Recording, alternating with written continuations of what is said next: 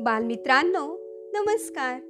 मी विजया गायकवाड आपल्या कथा संस्कार मला या उपक्रमात आपले सहर्ष स्वागत करते.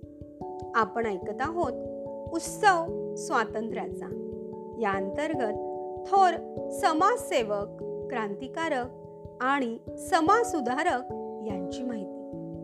आज आपण पाहणार आहोत भारताची बुलबुल असं ज्यांना संबोधलं जातं त्या सरोजिनी नायडू यांच्याबद्दल. ही माहिती संकलित केली आहे संस्कार दीप या पुस्तकात. सरोजिनी नायडू यांचा जन्म तीन फेब्रुवारी अठराशे एकोणऐंशी मध्ये हैदराबाद येथे झाला. भारतीय स्वातंत्र्य युद्धात ज्या महान स्त्रियांनी आपले संपूर्ण आयुष्य देशसेवेला वाहिले त्यात सरोजिनी नायडू या प्रथम पासूनच स्वातंत्र्य संग्रामात अग्रभागी होत्या. सुसंस्कृत व विद्वान कुटुंबात जन्माला आलेल्या सरोजिनी नायडू या बालपणापासूनच कुशाग्र बुद्धीच्या होत्या. वयाच्या बाराव्या वर्षापासूनच त्यांनी काव्य लेखनाला सुरुवात केली. उच्च शिक्षणासाठी त्या इंग्लंडला गेल्या.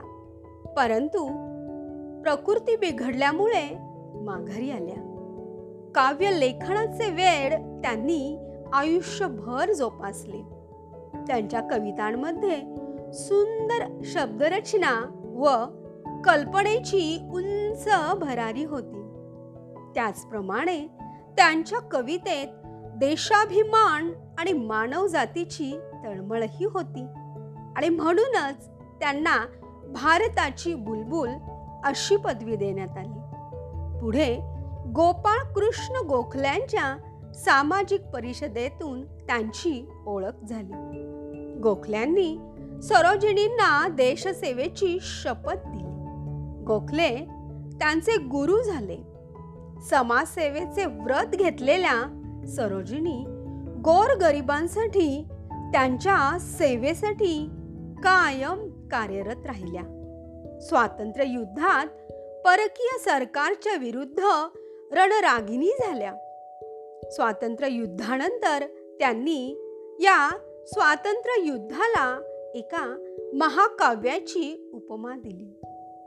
पुढे उत्तर प्रदेश राज्याचे राज्यपालपद समर्थपणे त्यांनी भूषविले. सरोजिनी देशातील महान कार्य करणाऱ्या स्त्रियांच्या अग्रभागी कायम झळकताना दिसतात. तर बालमित्रांनो अशा होत्या आपल्या भारताचे बुलबुल सरोजिनी नायडू. धन्यवाद.